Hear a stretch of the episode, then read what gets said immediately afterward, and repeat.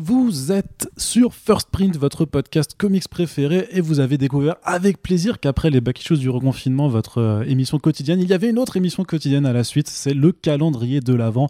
On vous rappelle le concept très rapidement 24 jours, 24 euh, invités différents, donc euh, ni Corentin ni moi-même, pour aborder une idée de cadeau estampillé plutôt pop culture puisque euh, voilà il faut euh, faire de la moula euh, aux entreprises dans cette fin d'année. Il faut fêter commercialement Noël. C'est notre credo. Et avec nous bah, j'ai envie de dire aujourd'hui pour ce huitième jour j'ai un invité qui est archi pro capitalisme évidemment. Je veux parler de Sullivan Rowe. Salut Sullivan. Cordo. Tu vas bien? Oui oui ça va. Donc Sullivan même si je t'ai déjà présenté plusieurs fois dans ce podcast pour ceux qui débarquent tu es éditeur directeur de collection chez iComics. Et également euh, éditeur et auteur chez Whining Publishing. On t'avait reçu dans un Super Friends pour parler d'Astra Mortem. Et euh, aujourd'hui, par contre, tu vas nous parler effectivement de bandes dessinées avec des gros coffrets que tu recommandes dans ce calendrier de l'Avent. Ouais, parce que euh, ce qu'a dit Arnaud est fou. Et au contraire, ma, première démarche était plutôt d'aller vers des trucs abordables pour tous et tout. Et en même temps, je me suis dit, c'est le, calendrier de l'Avent. Il y avait le le podcast du reconfinement qui nous a permis de parler de, de Murder Falcon et tout, qui du coup est vachement plus accessible à 17,50€ chez Delcourt, euh, comme tu l'as si bien dit. Et, euh, et du coup, je me suis dit, comme c'est Noël, c'est le moment des gros cadeaux, euh, des, des, gros coffrets qui, tu vois, imposent un peu avec le papier cadeau par-dessus quand tu les offres. Donc c'est à la fois pour vous à la fois pour les gens que vous aimez. Ça dépend de, de ce que vous voulez en faire. J'ai pris deux coffrets qui sont à peu près dans les mêmes prix, qui sont clairement élevés, mais je vais expliquer pourquoi. c'est d'abord Akira, l'intégral chez Glénat, mhm. euh, donc euh, la, même édition que ce que Dark Horse avait proposé en VO il y a quelques années, enfin en VA pardon, il y a quelques années, et qui est, euh, que je possède et qui est formidable avec le Akira Club et tout, et qui est à mon avis en plus un, un, un, rapport qualité-prix qui, est, pas mal. C'était 150 dollars en VO et 120 euros en français, à la différence qu'en VO c'était des hardcovers et qu'en français c'est le softcover qu'on connaît de, de, la Perfect Edition Akira que vous, vous avez déjà vu dans la librairie depuis longtemps. et puis dans un deuxième temps, je parlerai des, de l'intégrale des Métabarons qui elle est proposée à 100 balles et qui permet en fait d'avoir tous les métabarons de, euh, de Jodorowsky et Jiménez. Après, si vous voulez poursuivre sur les autres séries métabarons avec la drone et tout, c'est possible. Mais euh, ce gros, euh, ce gros bloc là est le morceau d'histoire métabaron. Quand on évoque les métabarons, on parle de Jodorowsky et, et, et. Et ça me semble être un bon compromis assez chéros parce qu'il y a quand même vachement moins de pages que dans Akira et que euh, euh, bah, c'est du franco-belge. Donc même si les albums des, de, des Humano, enfin de Metal Hurlant et, toute cette époque avaient tendance à être un peu plus épais là vous avez 8 albums pour 100 balles. Ça reste quand même super intéressant et puis c'est en deux euh, en deux gros hardcover en fait à tome 1 à 4 et tome 5 à 8 euh, et puis bah juste c'est un gros morceau d'histoire quoi. Ouais de quoi ça parle c'est quoi un peu Métabaron? On va, on va commencer par ça mais euh. ouais alors les Métabarons en vrai si tu reprends Jodo et Jiménez c'est assez compliqué. C'est l'extension de l'univers de Lincal euh, qu'il avait introduit avec Mobius. Donc Lincal c'est formidable aussi avant Lincal et après Lincal Final Lincal tout ça tout ça. Lincal c'est un truc que je conseillerais à n'importe qui de, de, lire. Et il me semble que dans des propres calendriers de l'avant qu'on avait fait jadis à une époque où j'étais j'étais à ta place euh, on avait conseillé un coffret Lincal puisque c'était le début des republications chez les Humano. Et, euh, et, là, ils ont à peu près fini leur programme de republication.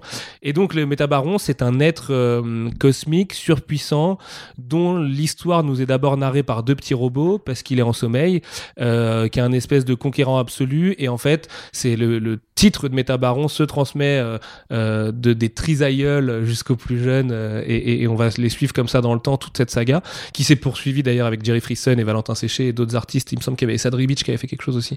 Et, euh, les autres, j'ai perdu les noms, je m'en excuse. Euh, mais c'est vraiment quelque chose récent, c'est 2015-2020. Et, euh, et, en fait, ce guerrier fabuleux, euh, Jodo, va s'en servir de prétexte pour euh, nous parler. Bah, c'est mine de rien de virilisme à l'époque. Alors le premier tome est quand même vraiment très premier degré et tout. On est sur le tout premier Métabaron, c'était un gigabourrin quoi.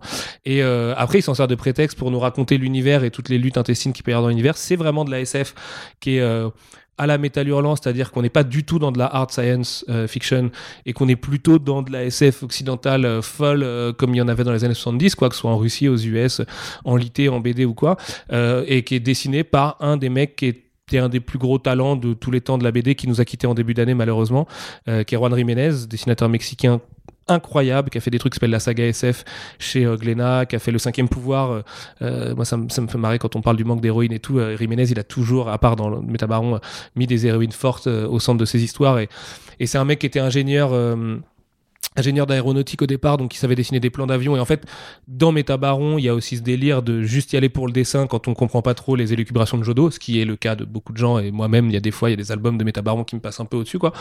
Euh, mais tu sais que tu vas prendre vraiment du spaceship porn euh, design euh, sur euh, une page sur deux. Jiménez était un, mec qui bossait qu'en tradi, parce qu'évidemment, il n'y avait pas de numérique à l'époque, mais qui était un jusqu'au boutiste de la planche. Il jetait des, des œuvres d'art entières pour les recommencer s'il manquait un aileron ou un machin. Il voulait que tous ces vaisseaux puissent réellement voler et tout. Enfin, il y avait une approche artistique totale euh, et un dévouement pour Jodo total. Et euh, tu vois, il avait un peu la même relation avec Mobius où il lui écrivait des trucs sur des bouts de papier. Mobius développait un univers incroyable. Là, Jiménez était un peu plus cadré dans le script et tu le sens. Mais en même temps, Jodo lui donne vraiment de la matière de ce qu'il aime faire et Jiménez lui rend super bien. Et puis, euh, au début, je pense pas qu'ils avaient prévu d'avoir toute cette saga qui dure des milliards de tomes. Et donc tu sens ça, euh, tu vois que c'est des petites aventures de BD franco-belge quand même un peu un peu cadrées euh, comme, comme à l'ancienne. Et au fur et à mesure, il développe complètement son truc. Et bah Jodo, euh, personne n'est plus métaphysique que lui, donc euh, il va super loin dans les concepts et tout. Euh, euh, clairement, si vous avez aimé l'Incal et que vous connaissez pas trop les métabarons, l'avantage c'est que dans l'Incal il y a des gens qui peuvent être un peu hermétiques au style de Mobius et tout. Puis en plus, on se rend plus trop compte à quel point il est visionnaire, comme je passe The Long Tomorrow qu'il a fait avec Dan O'Bannon à l'époque, qui préfigure Blade Runner et tout. On voit plus trop ça aujourd'hui parce que le temps s'est dilué et tout. Avec Jiménez, au moins, vous allez, vous savez que vous prenez du, du, du, du porno. Et d'ailleurs, pour les gens qui aiment les comics, donc j'imagine que c'est un peu plus euh, l'audience de, de First Print, c'est euh, Juan Jiménez, c'est le premier Travis Charest en fait. Travis Charest, c'est l'enfant de Juan Jiménez et pas de quelqu'un d'autre quoi. Et euh, vraiment, artiste incroyable. Et vu que c'est l'année de son décès, malheureusement, c'est aussi le meilleur moment pour le, pour le, le redécouvrir. Et profitons de Jodo tant qu'il est là. Donc euh, voilà, Métabaron. Très bien. Et un petit mot du coup euh, sur Akira, qui est aussi un- un- une autre œuvre qui est un haut panthéon euh, de, Oh oui. de la bande dessinée euh, dans l'histoire de Ouais, l'humanité. ouais, ouais, bah, euh, que- complètement, euh, même plus que ça. Akira, c'est peut-être le plus grand manga de tous les temps pour plein de gens. euh, tu vois, le, débat est, à la fois fermé et ouvert, parce que ça dépend de quel type de manga on parle. Mais euh, Akira, c'est une œuvre absolument visionnaire, tout aussi jusqu'au boutiste dans l'approche artistique, puisque Otomo, qui a bossé avec les plus grands, avec Satoshi Kon et d'autres sur le background et tout ça, et sur le design, a tout fait à la main. Et que Akira, c'est monstrueux. Je sais plus comment ça fait en page, mais autant les métabarons, c'était 3,50 kg, autant là, le coffret Akira, c'est 5,6 kg. Et en VO, c'est encore beaucoup plus lourd avec le hardcover. Euh, mais c'est 2400 pages de manga, Mm. quelque chose comme ça, Ouais. euh, dessiné à la perfection. C'est justement le premier choc que prennent Mobius et Dionnet et toute l'équipe de Metal Hurlant quand ils découvrent le manga à l'époque et qu'ils découvrent Otomo. Et Otomo lui-même était fan, en fait, de Exterminator 17, de Dionnet, Bilal et tout.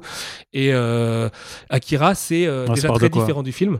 Ouais, ouais, non, je veux dire, ça, ça parle de quoi si tu peux un peu pitcher l'histoire Ouais, ça parle fait. de quoi Akira euh, C'est assez euh, complexe déjà parce que c'est vraiment différent du film donc je vais plutôt prendre par ce bout là euh, le film nous raconte une histoire assez fermée parce qu'en fait le manga était pas terminé quand Otomo euh, bossait sur le film et tout et l'histoire est vachement plus tenue. Alors que dans le manga euh, on va vraiment suivre une bande de d'outcasts. C'est quasi post-apo dans un monde full dystopique euh, qui est pas diesel punk mais presque où on suit une bande de jeunes motards de jeunes Kaira en gros qui un soir vont tomber sur un événement incroyable qui est un enfant à tête de vieux qui a des pouvoirs manifestement et qui est chassé par le gouvernement euh, ils vont euh, en gros euh, rester en contact avec avec cet enfant et découvrir une vérité bien plus grande derrière. Et surtout, ça exacerbe en fait tous les sentiments adolescents. C'est surtout ça l'importance d'Akira à l'époque, surtout d'un Japon qui avait super peur de, de, de, la bombe atomique dans les années 80, de Otomo qui est lui-même né juste après la guerre, donc dans cette génération de boomers au Japon qui était hyper particulière, souvent orpheline et tout ça.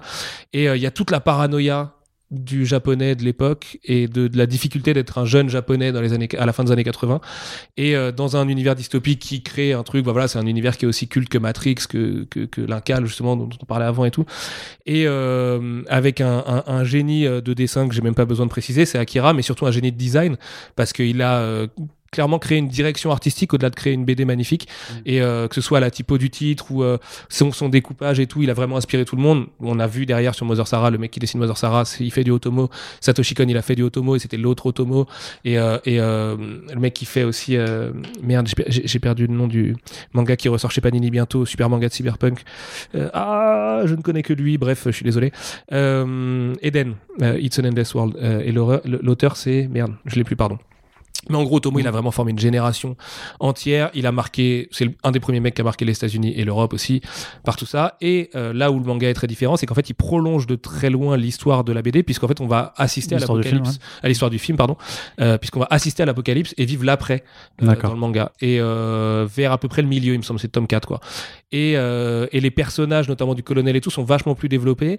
Et le courage de montrer l'après de l'explosion, de la- cette fameuse explosion, donc cette seconde explosion, parce que Neo Était basé sur une première explosion et tout, c'est de la folie. Puis après, t'as toutes les anecdotes de ouf, comme il avait prévu les Jeux Olympiques à Tokyo en 2020. Enfin, ça se passe de nos jours et tout.